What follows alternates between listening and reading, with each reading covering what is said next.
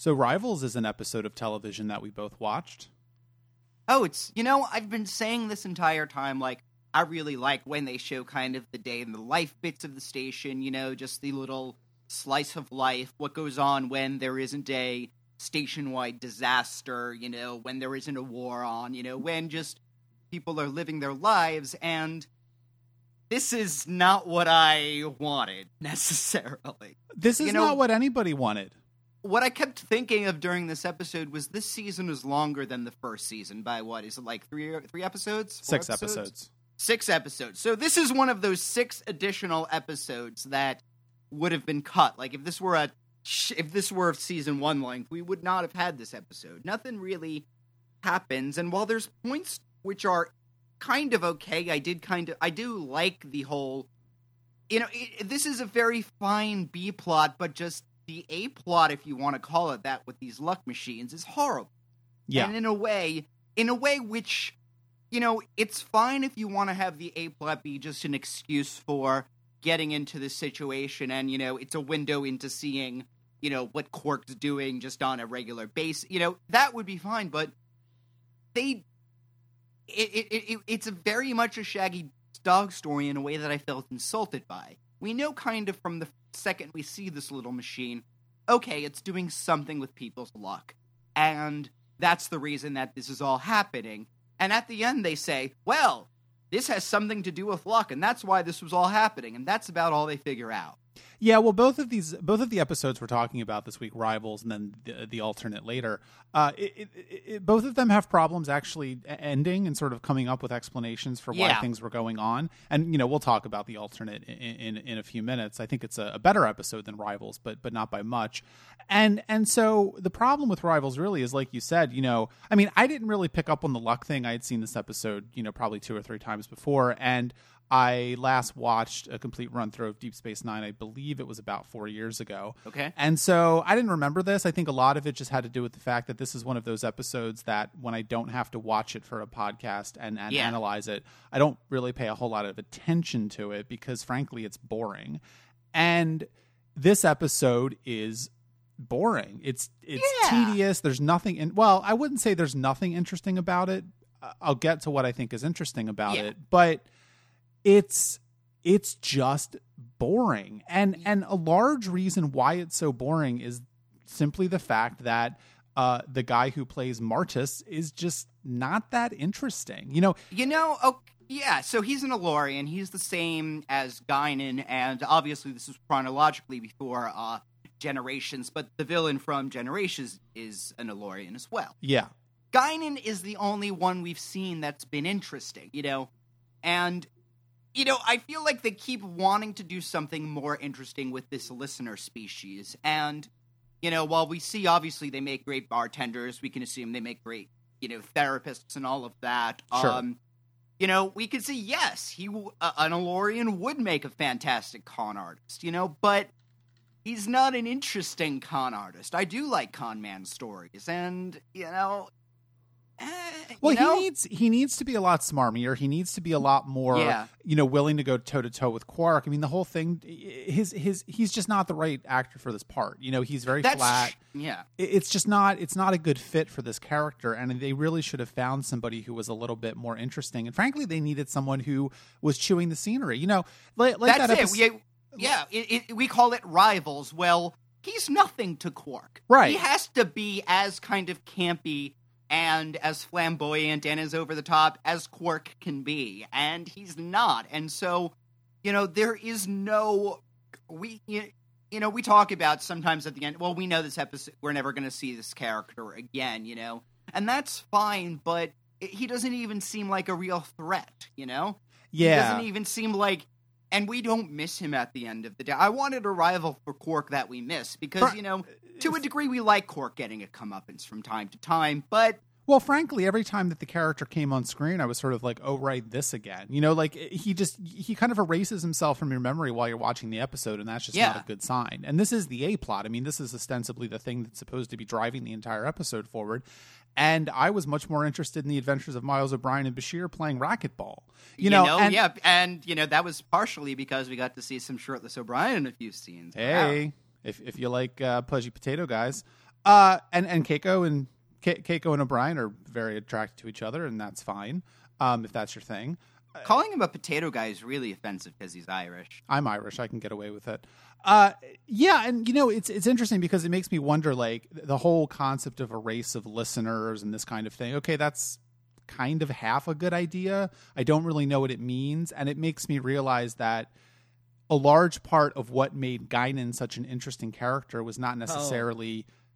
The fact that she was supposed to be a listener or whatever, it's just frankly that she was played by Whoopi Goldberg. Yeah, I was gonna say she did a really good job with you know, and, and, to a degree, no matter what, you know, Guinan, yeah, you would want it. She is exactly the bartender that you would want to tell your problems to, and she does seem, you know, and she does something with that listening. That's the other thing. Like anytime, you know, she Guinan was always good at, you know, tell listening in between the lines, kind of, and figuring out what the person is exactly saying and telling them exactly what they need to hear. You know, uh, to a degree, she was, you know, a very, you know, she was wise and slightly mystical. And I think the fact that she is so mysterious for most of that series helps it a bit too, because, you know, we don't know much about Guinan through her run. Well, now the more that it, the more that other people from her species are being ca- ca- characterized, you know, number one, the more exceptional she seems, and the more mundane their species seems in a way. Well, and that's and that's really the thing is like you know you're really setting up a Guinan to be some sort of extraordinary character that's you know uh, uh, the sole representative of our species that isn't an asshole. And you know, okay, fine, but I also think that it's an interesting concept to have someone of her species use their whatever you know nebulous voodoo powers of of, of listening uh, to be a con man. I mean, I think that that's an interesting take yeah. on that sort of concept. You know, it's it's it's almost the the reverse of what Guinan does.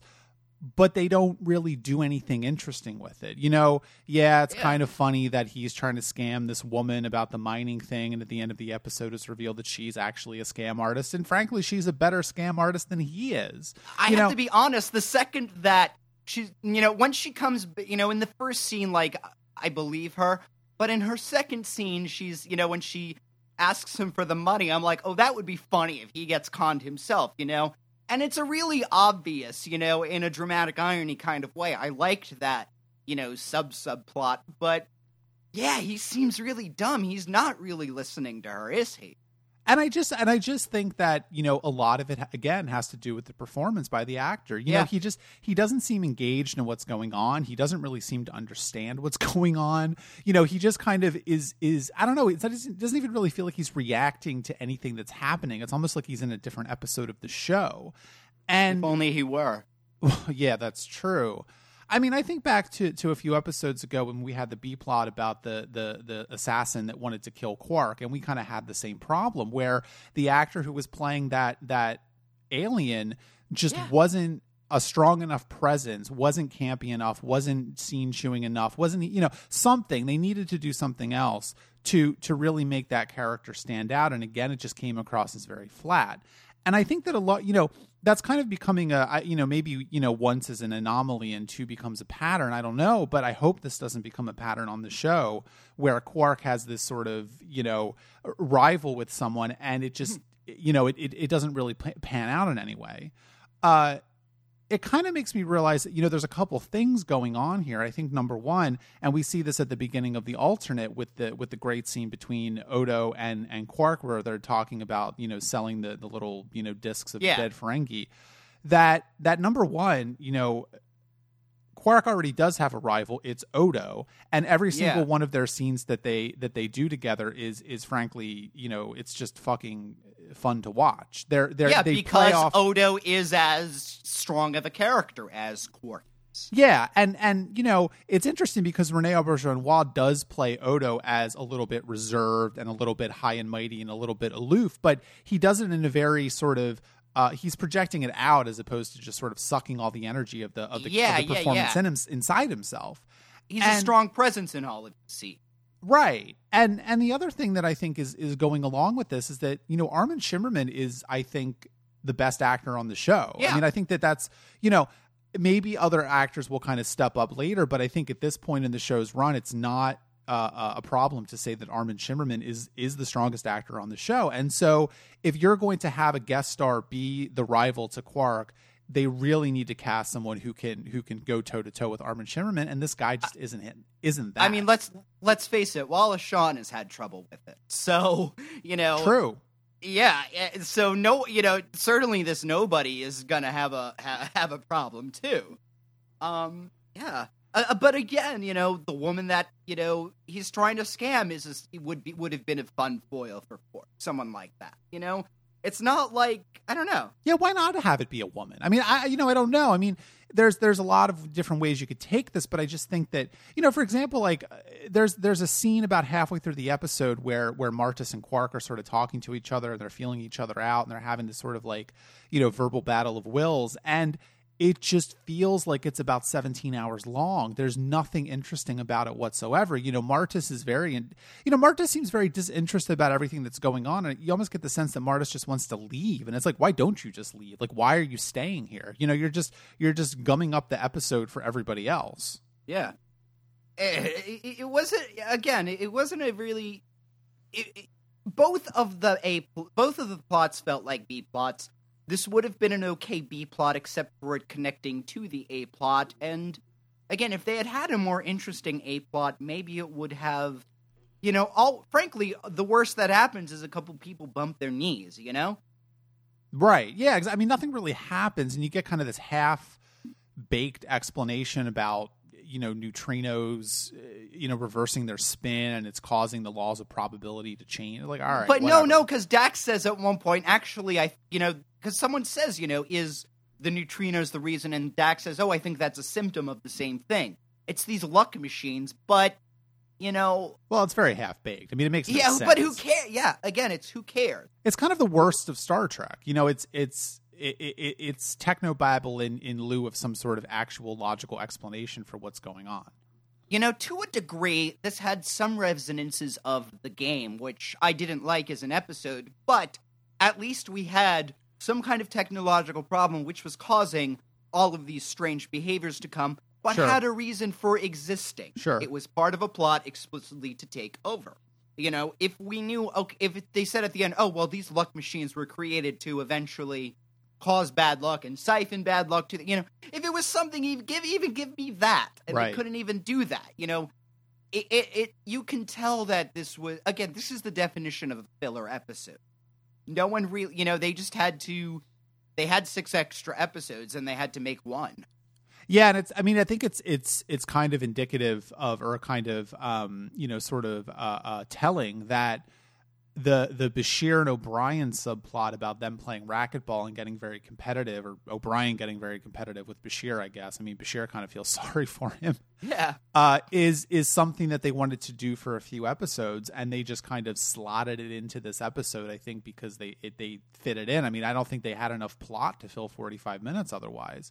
Yeah, it And- seems like they had that. You know, both of these were B plots that they had knocking around, and they just kind of you know couldn't find another episode and just so melded them together. Yeah, and and you know, the Bashir and O'Brien stuff is the best thing about the episode. You know, I I mean, mean, I liked it because it well, it gives a little more. You know, we've seen the two of them interact, and they don't quite like each other, but you know, they sort of have an understanding. But they also, you know, that's coming more to the forefront in this episode, and we get to learn a bit more about how O'Brien's starting to view himself. You know, he is no longer the young, you know, scrappy guy. You know, he is a family man with you know major responsibilities he was starting to get a little older and you know i i liked all of that. I like his interactions with keiko. Those are nice. Those are fine. You I like really seeing without a shirt on. of of course. I really liked the scene when uh she's helping him get ready and she ties on you know the hachimaki and she's like oh kick his butt you know like i liked that you know. But you know was that enough to save the episode no not really I think it was just, you know, it was nice to go back to it every once in a while because I think if that wasn't in the episode, yeah this episode would have just been been I think maybe unwatchable. I mean, you know, it, it's Yeah. just there's almost nothing interesting about the rest of this episode. You know, it's the the O'Brien Bashir stuff is the B plot of a better episode.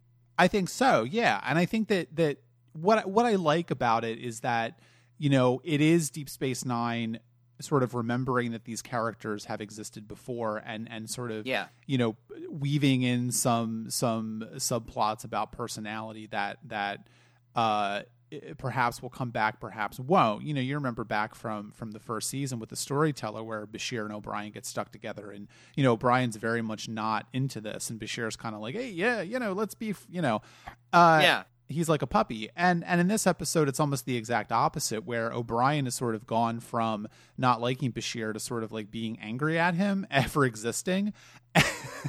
And But I mean, and- you could definitely see like Bashir, you know, Bashir talking at the beginning, you know, when he's like, "Oh well, I did this, and you know, I did this in school, and you know, which form, you know, he's just saying this completely innocuously because he loved this, and obviously O'Brien is taking this as you know a pissing contest, you know, Yeah. and you know that lack of communication that's interesting too, especially coming from the last series being nobody can disagree like that. Well, and I also know? I also think it's interesting that, that Bashir doesn't seem to really be all that competitive. He doesn't. I mean, we've never seen any indications that Bashir is that competitive, whereas O'Brien, you know, seems to be uh, uh, Yeah. very competitive, and so that's kind of an interesting mix as well. I think. Yeah, yeah, yeah. I mean, but uh, you know, all of that was good. But again, you know, the and, and even again, even if the whole El-Aurian guy had been a very minor B plot in a different episode, maybe that would have been okay. But we're expected to care about something that's very difficult to care about. Well, and here's you know there's there's an interesting factoid about about Martus as well, which I'll tell you in a minute. But but I kind of want to raise like a larger question at this point because you know we are reaching the, the the the midpoint of the second season, and so you know we've seen about thirty episodes or something of the show so I gotta be honest, this season has felt very long, actually. Yeah, no, that's what I, that's what I'm getting at is you know my my sense of where the show is at this point. You know, because I've said before that Michael Piller is the showrunner for the first couple of years, and then he kind of leaves to go do go do Voyager, and Ira Steven Behr comes on as showrunner. So I think the show is kind of facing a, a, a dilemma at this point. You know, does the show know why it? Does the show really understand why it exists? Yeah, I, I think this episode doesn't know why it exists. This is certainly not. You know, we've seen some really good episodes this season. You know, stuff like Necessary Evil was. You know, I'm interested in the characters and I'm interested in the world building, and this show, this episode doesn't quite give us anything with either. You know, we don't. There, there is kind of a lot. There were a few larger meta plots uh, to the series, mostly surrounding the whole Bajor Cardassian thing. Um, and while not every episode has to be on that, because that would get tedious after a while. Right. know, this isn't it- Game it- of Thrones. Yeah, yeah, exactly. But I, you know, th- this isn't. This isn't showing off the best of the show yet. Yeah, but you know, I guess I guess the question is, and and you know, maybe it's just not possible for for a 26 episode season to to know at this point. But Yeah, you know, the the the strongest episodes of the show so far have been either about the Bajorans, about the Cardassians, you know, or or something to do with our actual main characters. And there seems to be a very, you know, I'm thinking of episodes uh, like Duet, like In the Hands of the Prophets. I think the first three episodes of the Yeah. season, the, the the Circle three parter was very well done. I think even something like Invasive Procedures, which which wasn't exactly the most successful episode, at least it was trying something different and trying to tie it in with with the character of Dax and you know how Yeah, yeah, everybody yeah. kind of likes her and, and you know that kind of stuff. This episode doesn't really seem to be connected with anything. It almost kind of feels like a like a second season TNG episode, and I'm not saying that in a complimentary way. And no, so, no. I mean, even the characters that it deals with, you know, while Quark is, you know, great in this episode, fine. Um, and he's a character that we all like. You know, Bashir and O'Brien are second string characters of the main cast. Let's face it. Yeah. They, they, you know, so far the main character, you know, even Sisko has been a little more in the background. But you know, Kira's a main character. Odo, I think, is you know who I care about more. Dax, I certainly do. You know, Hmm. they, this this episode doesn't make O'Brien or Bashir more interesting or reveal quite anything about them that's you know di- or even Quark. And so yeah, I, I guess where I am coming to this is why did I spend forty five minutes watching because I talked to him into doing a podcast about Star Trek five three years years ago. Yeah. Um. It was only three years ago. Uh, yeah, no, After this episode, it feels like five. Well, yeah, I think so, and I think that that you know it, it's okay for the show not to quite know what it is yet, but I think it, they they need to put episodes out that are a little better than this. You know, frankly, yeah, I mean, I, I, I yeah. that's that's kind of where where I think we can leave that. Uh, I think the last thing I want to mention before we move on to the alternate is that, uh, interestingly enough, and I actually think this would have been a terrible idea. Uh, uh, Martus was actually supposed to be Guinan's son, oh god, and and Guinan was supposed to make an appearance in this episode, and uh, Whoopi, Whoopi Goldberg was unavailable while they were filming it, so they, It- they quote unquote unavailable once you saw the script. yeah, I think I think that's exactly what happened. Uh, I'm glad they didn't do that. I'm glad that Whoopi Goldberg either was unavailable or said hell no, uh, because I think that frankly that would have made the episode even worse. I like that Rom has all of this luck with the Dabo girls, though, because I mean, uh, Hmm. when everyone was getting off of the ship, you know, he sold Quark's ticket for a Dabo girl, and at the end, he just put out out his arm, and she goes with him. Like, I, I like that Rom is secretly a player. Uh, are you coming around to Rom yet? You know, I, I, I like, I, I, a little bit, yeah. Okay, good, because Rom's one of my favorite characters. I mean, he's not like you know a big part of the show or anything. He doesn't you know No, save the Federation in season seven or anything. Aw. But uh, yeah, he's he's uh, he he has an interesting character arc, and I'll they're starting, you know, or or things like even when you know Quark's like, you know, he shaves the latinum, and he's like, I don't shave it much. You know, we we see he's you know, he's a little bit of a crook, and I kind of like that. Yeah. You know, he's very much he's a bomb, and he doesn't really he's not a very successful one, but you know.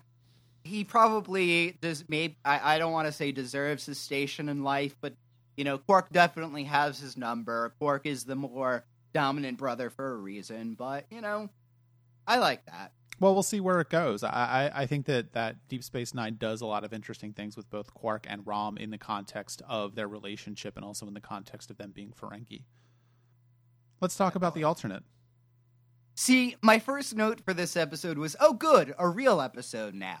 Now, I don't think this was completely successful, but No. yeah, uh, the the the I like that we get to meet, you know, see a bit more of Odo's background. I thought the casting of the Doctor was brilliant because it does look very much like somebody that Odo is trying to mimic his face. Yeah, You know, the that hair, was the, the very hairline, you know, all that. the- stuff. yeah, that was very good casting on you know on that part. Even a couple little mannerisms that he has, you know, or phrasings are very similar. He has been studying Rene Auberjonois' performance, you know, before doing that. Um, I like, you know, I think it's good to see, you know, get a bit more of where Odo was and learn a bit more of where he came from. But this is an episode that doesn't really I think this episode doesn't really care about the larger picture, and that's a problem because Yeah, you know, you know, we the central mystery of who is Odo, what is Odo, that's fascinating to me, and this episode just kind of gives us a gas that turns him evil and a pillar that no one can figure out, and some random life form, and that's about it. right. And I think you know, Uh, uh, yeah, and that doesn't really give us anything. Well, what I was struck by with this episode is how much this episode turns Odo into data.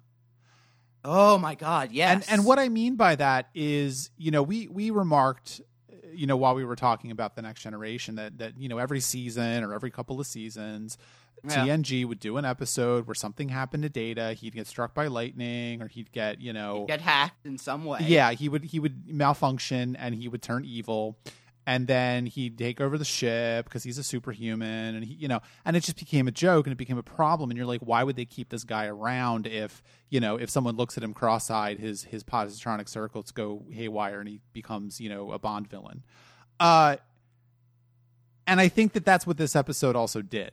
You know, Odo Yeah. is it, Odo is a mystery. Odo is obviously very powerful. You know, Odo is strong. We don't know what his capabilities are at this point. We really don't know how strong he is. We don't know much about him at all. We don't Uh, know if you can kill Odo. Yeah, well, that's yeah. We don't know if you can kill Odo. That's a good point. You shoot him, it's not like you're going to hit a vital organ, you know? Right, exactly. And I mean, if he sees it coming, you can just you know kind of go around it. Uh, Yeah. So yeah, there's a lot of open questions about Odo at this point, and this episode seems to be going in the direction of let's start to unpeel the onion that is Odo, and instead it turns it into a uh, Odo turns into a supervillain story. And I just don't, not even really a supervillain, just a monster. And it's not, Yeah. it's not interesting. You know, this is one of those episodes that makes a hard left turn about 20 minutes in and it becomes a much less interesting episode. You know, there was a while where I thought there were actually two shapeshifters on the the scene when Dax walks in and she's like, "Oh, they let me free," you know, and all of that. I'm like, "Oh my god, there's another shapeshifter on the ship. It took Dax's form, and that's what's happening. And this whole thing about regeneration is a red herring." And this is some, you know, this is a being that's Odo's brother or sibling or whatever, and it feels bad about the fact that it was passed over and Odo has, and it wants to take Odo's, and it wasn't any of that No, no, it you wasn't. know, that's where I thought it was going, and I was excited about that. Well, and that's really the central problem with the episode is that the episode doesn't really seem to understand what's interesting about it. You know, it, it, it, it seems like they wanted to do a Monster of the Week episode and they slotted it into some sort of character arc with Odo, which I think is a, a good and a bad choice, right? Because Yeah. once you introduce the once you introduce Dr. Mora and we get to see Dr. Mora and meet him and see how Odo and, and him interact, and we get a little bit more information about Odo, and frankly, Odo is acting a little bit like a petulant child around Mora, which Yeah. kind of makes sense. I Uh, really liked their dynamic and their relationship. They're not really, they never really learn to talk to each other, and they are very, you know, clashing with each other. But at the, you know, and I like that at the end they come to a point where they realize, you know, we don't know how to do this, but we both kind of want to try. Well- you know, that I thought that I liked, but well, I think what's most striking about their their dynamic or their relationship is that Odo is deferential to Dr. Mora. And, you know, he's not Yeah. deferential to anybody. I mean, the episode opens with him, you know, uh, being classic Odo. And and and it becomes this this different thing once Mora enters the picture and Odo is, you know, almost kind of I don't know, not he's he's very very different around Dr. Mora and they don't he's do he's, anything he's ashamed to be himself. You know, he's ashamed to fully be. You know, uh, uh, uh, um, Odo is very confident. Odo does what he wants. As we've said, Odo's made himself from the, you know, from his very physical form. He's made himself, and now we're seeing. I mean, again, the fact that he's obviously trying to mimic uh, Doctor Mora means that he gives Dr. Mora a lot more importance in his life than he's willing to admit. Yeah. And, you know, maybe he's ashamed to admit that. Well, and, Yeah, I think so, and I think that that Odo. You know, there's a couple of interesting things about this because you know, number one, they actually wanted Rene Auberjonois to play Doctor Mora, and uh, it, it, they didn't have him do it uh, because, uh, as I understand it, it just would have taken too long for for Rene, Technical Rene Auberjonois yeah. to go back and forth in the makeup. So, but I think it's actually a good choice because I think that that would have number one made the data stuff even even more of a direct uh, parallel because you know of Yeah. course uh, you know Brent Spiner played uh, Yeah, yeah, Doctor. Soong Doctor Soong uh, a couple of times or one time I think I don't remember exactly how many times Doctor Soong was in the show. Not that it really matters. And and 300. what He was in every episode. He was in every episode. He actually He was actually Data. Oh my god, that's uh, That's that's my theory. Okay, we're gonna have to go back and rewatch all of Next Generation. So uh, next week we'll be talking about the pilot episode of TNG Encounter at Farpoint. That's not true. Um, yeah, and I think No, that, it is the pilot episode. and I think that it's really interesting that that Odo has this dynamic with Doctor Mora because you know Doctor Mora is the only person that kind of talks to Odo like like a person in a sense. I mean, everyone else is is everyone else I think likes Odo to some degree. I think that they f- have warm feelings towards him and Odo is very uncomfortable with that. You know, I think that Odo is the kind of person that doesn't want to have to rely on anybody and he feels like becoming invested in interpersonal relationships with the people that he works with or the people that he uh, lives on the station with is going to make him a less effective uh, chief of security and also frankly make him a less effective person. Yeah, I mean, there's that bit when you know he, you know, someone calls him Constable, and uh Nakamura, you know, asks him about. it. He's like, "Oh, it's just a nickname," you know, and he said, "No, it's an expression of affection that you feel really uncomfortable." You know, Yeah. he, he does have a lot of insights into because he does know where Odo came from. But then again, there is that there is that scene between Dax and Doctor Mora where um because during a lot of the beginning of the episode, Dr. Mora talks about him like a science experiment. When they're on the ship, he's not even looking at Odo and he's talking about him, you know. And partially that's because of the way the seating is, but he is talking about Odo like he's not in the room. As the episode goes on, he begins to, you know, take because it's it's true. He did see Odo as a science experiment to a degree, and this is when he's finally seeing him as an adult. But Dax has a line, and I wish I'd written it down, but you know, she said something like, "Oh yes, Odo's a very good man," and she very specifically uh, accentuates that, you know, to I think stress the fact that she does see him as a person, and she's worried that Doctor Mora might not. You know, yeah. Well, I, I, I you know, I, I, I do think the people on the enterprise on on the enterprise on DS9 think of Odo as a person in a different way that Dr. Mora is thinking of him.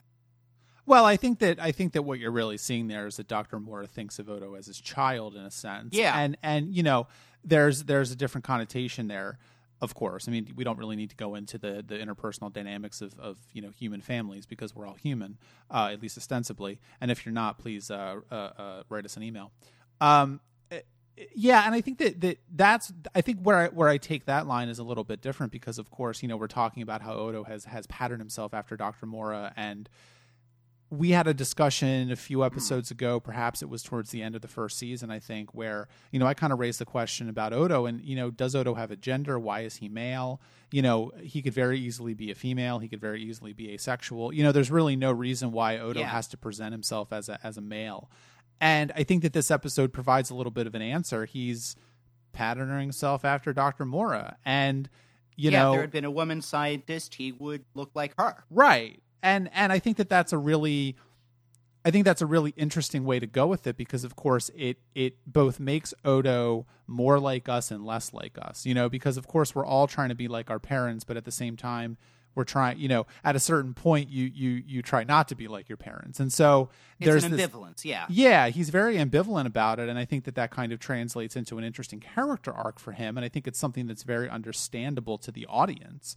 But then the Except- episode, go ahead. Well, well, this episode wants to deal with that ambivalence in the, uh, you know, loving the parent, hating, you know, wanting to kill the parent kind of a thing, and you know, but it takes it very literally in a way which is cartoonish and silly, you know, Yeah, in a way which doesn't, you know, I can't take that as a serious examination of this conflict.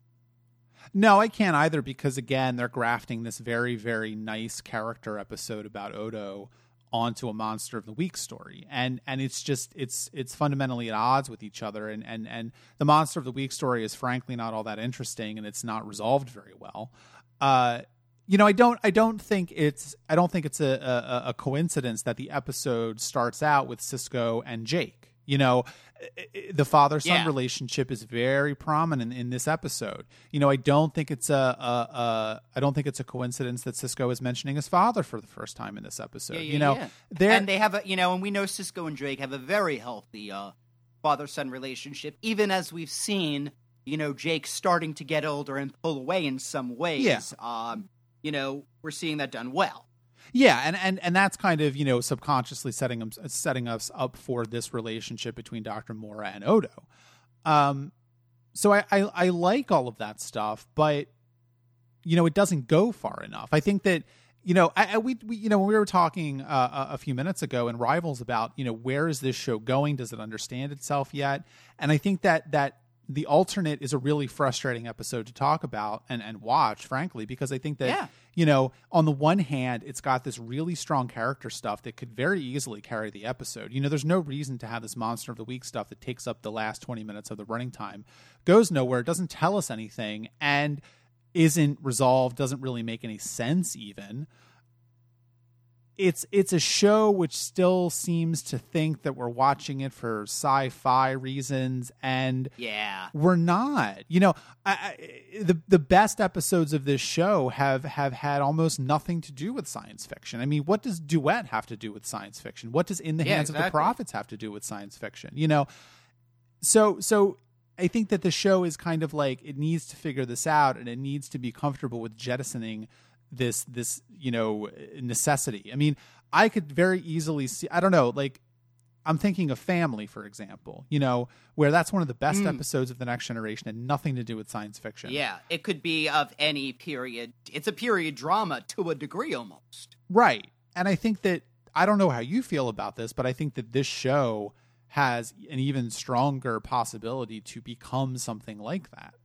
Well, because again, we have now we can have dramatic conflicts between main casts mem- cast members as well, and that's you know that is the stuff of drama. That is how drama goes. You get two people, you put them in conflict in some way, and you know that's it. So yeah, we could reap some very strong you know strong drama from this. In um. Uh, uh, uh, uh, uh, Necessary Evil was not a science fiction piece at all either. No. It was that was utterly a film noir piece, yeah, but it was very much about turned out to be very much about this tension that is underlying the relationship between Odo and Kira. And this episode actually did make because there is one scene towards the end when Kira is reacting to finding out that Odo is, you know, going crazy and yeah, they really haven't had a close scene together since that episode, have they? No, they haven't, and I think that that's Yeah. very. I think that's very telling.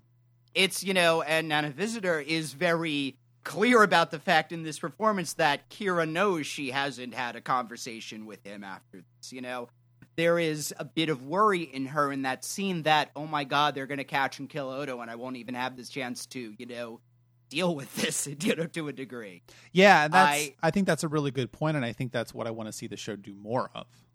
Yeah, I mean, you know, you say Armin Shimerman is probably the best actor. I think she's a very cl- she's coming into a very close second. It turned it took Till Duet to get her to that point, but I think she once she hit that mark, she's been very strong, and I really like. I've always liked Kira as a character. Oh yeah, no, she's fantastic, and I think that you know. But again, I think that this this is what I'm really getting at is the the show is just not comfortable with itself yet. It doesn't hasn't really figured itself out, and it's not it's not a confident show yet. You know, I think that that there's a confidence to the next generation, especially in the fourth and the fifth seasons, uh, and maybe even the sixth sixth season to a degree, um, where the show just really was on top and could do no wrong, and they knew exactly what they were capable of, and they knew what they weren't capable of, and they they really hit the ground running in every single episode. And you know this ep- this show hasn't figured that out yet. I think that it's starting to, but it's it's just it feels like it's going to be a little rocky for a while. It feels to a degree like because around season four and five of the next gen, that was at its peak popularity, right? That oh, was yeah, yeah, when yeah. that was when Next Generation was Star Trek, and everybody knew Captain Picard, you know, and you know most people had seen an episode, you know, and all of that. And this show never becomes Star Trek, really. Uh, you know, throughout its run, nobody thinks of it as an iconic Star Trek show to the degree that original series or Next Generation was. And you know, where where where what season are we in in uh, Next Gen at this point? Are we in season seven? This is season seven, yeah. Yeah, so that's about to wind down, and it almost seems like they're realizing, you know, we're not going to just, you know, pick up where we left off once Next Generation stops. So yeah, I can see why they feel a little underconfident. Um, Well, I yeah, and think- I think you know, and I and not not to cut you off, but I think the other thing you have to keep in mind too is that I mean that's a very good point that you know it's it's contemporaneous with season seven of TNG, and once once we get to DS9 season three, that's it. I mean TNG is done. You know, Yeah. T- uh, DS9 is going to be Star Trek at least for a few months until Star Trek Voyager starts, and so you know there's this very brief period at kind of the half you know half of the third season of DS9 where it was the only Star Trek on the air. Uh, and then Star Trek Voyager, of course, is a different thing entirely because you know I don't want to get but too a much more tradition, Well, a it's a much more traditional Star Trek show. It's much more traditional, but the setting is also like you know uh, uh, uh, seventy years away from from Yeah. everything that we've come to know. I mean, you you know a little bit about Star Trek Voyager and how the the the, sh- the ship is basically like thrust across the the galaxy, and they're you know seventy years away from home. So you know this is where you know once once this ends ds9 is going to be the only star trek on the air in the in the you know area that we know in, in the past seven years or whatever. So you know there there's some possibility for things to get shaken up then. But for right now the show is just kind of treading water it feels like. Yeah, they're not really sure how to be the show that they need to be. i don't They're think that, sure i don't think that they kind of show know they yet. want to be. you know that's that's the thing. I don't think they really know yet. Yeah. And i think that that's why this episode again is so frustrating because it it could have been one of those episodes that was one of the one of the early classics of the show, and instead it's just it falls apart. You know, uh, you know, the, the, I'm. I feel like the show, in some ways, is ahead of its time. If this had been made ten years later, during you know the time when you had you know the likes of Lost and The Sopranos and stuff on the air, maybe it would have been, you know, but then again, maybe it would have sucked at that point. I don't know. Yeah, it, it's a hard question to answer, and I, you know, you and I, I know, have talked about this a lot. We want to see, you know, an HBO style Star Trek show to a degree, you know. Well, I, I don't know that I necessarily want to see that, but I, I, I, you know, I don't know. It's a hard question to answer. I don't really want to get into a big conversation about about television, but you know, it, it's on this show. What? It's just you know, I've given my thoughts on serialization in television before, and I think that it's it's vastly overrated. You know, I I I don't. I think that it's very difficult to pull off. I think that it it has a high probability of failing if the if the plot isn't interesting, and I think that it it privileges you know it privileges plot and it privileges sort of this like accelerating feeling all the time. I mean, one of the best shows that did this, of course, was Breaking Bad, and that show just felt like you were on a roller coaster for five seasons because you know they had to top what they were doing. You know, and each season had to be like Yeah. more crazy, and it had to be you know. Uh, uh, uh, just just shaking up the status quo so much in, in ways that we had never seen before to, to, to keep it's like a fun it's, it's basically like a- an amusement park ride you know and and I don't want Star Trek to become that and I think that Well, you, and that's kind of what you know what I'm getting at. I think. Yeah, but I mean, what I've been thinking about is Buffy, which was only a few years after this, which, you know, did a very good job of mixing, you know, the one off monster of a week type episodes, but still having an overarching plot, usually by giving it some, you know, the way they handled it was there was some main villain, and, you know, every couple episodes they would have an episode where they encountered them and, you know, it ran away. You know, they could have done that kind of thing on the show Yeah. you know you know the the Vedek Winn is the big bad of season three, for example, and they have two or three encounters with her, and then in the season finale they defeat her or whatever. Right. Right. You know that kind of a thing. Maybe you know, but at the same time, then you're still able to have these episodes where it's just a completely unrelated uh thing happen. I don't know. Yeah, and I think that that again, I think that a lot of that just has to do with the fact that the show isn't quite sure what it's doing yet. You know, Yeah. and of course we also have to remember that it's you know it's 1993 and that kind of storytelling Yeah. just. I mean, nobody really did that then. Which is why I say, in some degrees, I feel like it might be a little ahead of its time. I yeah, I would agree with that. I think that that you know it's it's funny because you know uh, uh, nerds always like to say that Babylon Five influenced you know t- all the television that came after it, and you know what, it didn't. Nobody watched Babylon Five. You know, n- nobody of consequence ever really created anything in, in in response to Babylon Five. Babylon Five is not the Velvet Underground of television.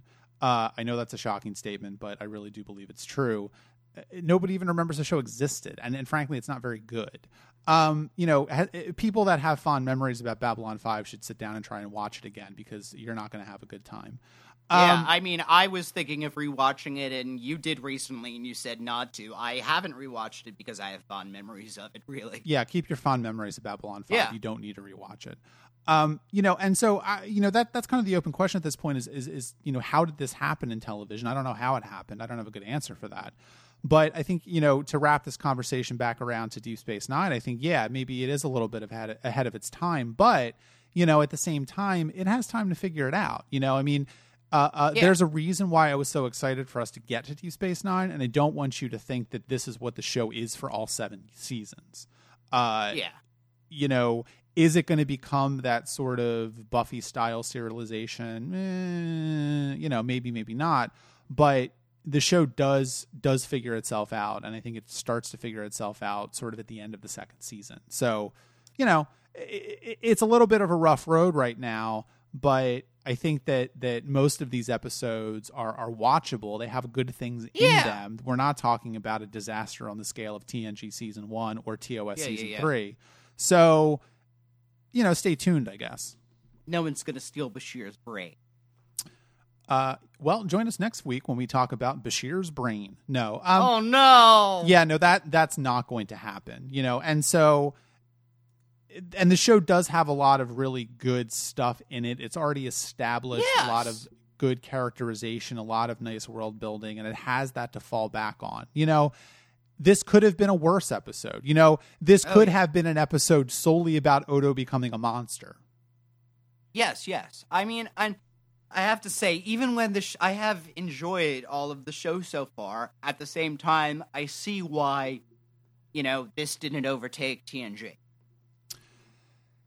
Yeah, but I also think that you know, I don't know. It's it's it's hard. I mean, it's, this it's is- hard to talk about without knowing what comes after this. So, you know, maybe this is just a topic we can revisit in season five or something. I I know I have a bunch of friends who are keep saying, you know, like, oh, I want to talk to you about this, but you know, we can't yet because you know you don't know, you know, something happens in season three that you know changes every, you know, that kind of stuff, and you know, yeah, I'm. We'll get there. It's ex- it's interest. I I can see you finding my reactions and the listeners at home. I can see you folks finding my reactions interesting because I genuinely have no idea what happened. Yeah, yeah, I think so. But I but I think that you are getting something out of it, and I think that you are appreciating the show for for the qualities that the show perhaps develops later. Yeah, that's what I was going to say. I can see it getting more because, you know, especially based on your reactions. Everyone, you know, this has the reputation of being a Trek fan's Trek show in a way, you know. This isn't a show you're just going to casually watch. It's true. And maybe maybe that's it. Maybe they're trying, you know, the the problem with Rivals and the alternate is they're trying to be episodes of DS9 that you just kind of casually watch, you know. Oh, I'm going to catch the new episode, you know when when the show's done right, it's it knows that you've been watching it this whole time. Even if it isn't directly serializing into it, it respects the and understands the fact that you've been here the whole time. Yeah. it's giving it's giving little things for that. And TNG turned out to be very good for that too. The way it I turned out to love the way it handled continuity. Yeah, yeah. Well, and I think that that you know a good place to leave this conversation, that we can can wrap this episode up. Is again, I think you know just revisiting the idea that the show has not found its confidence yet, and and Yeah. don't be alarmed, Richard, because the show does find its confidence, and once it finds it, it's very very good.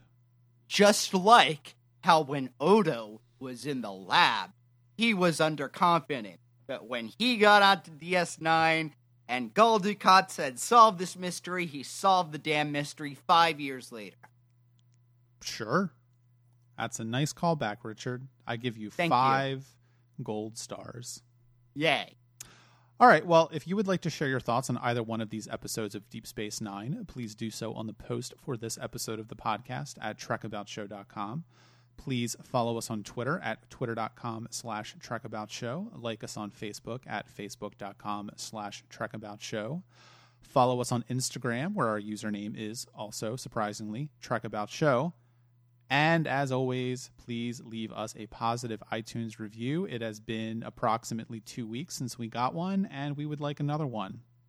Uh, next week, we are talking about Armageddon Game and Whispers. We'll see you then.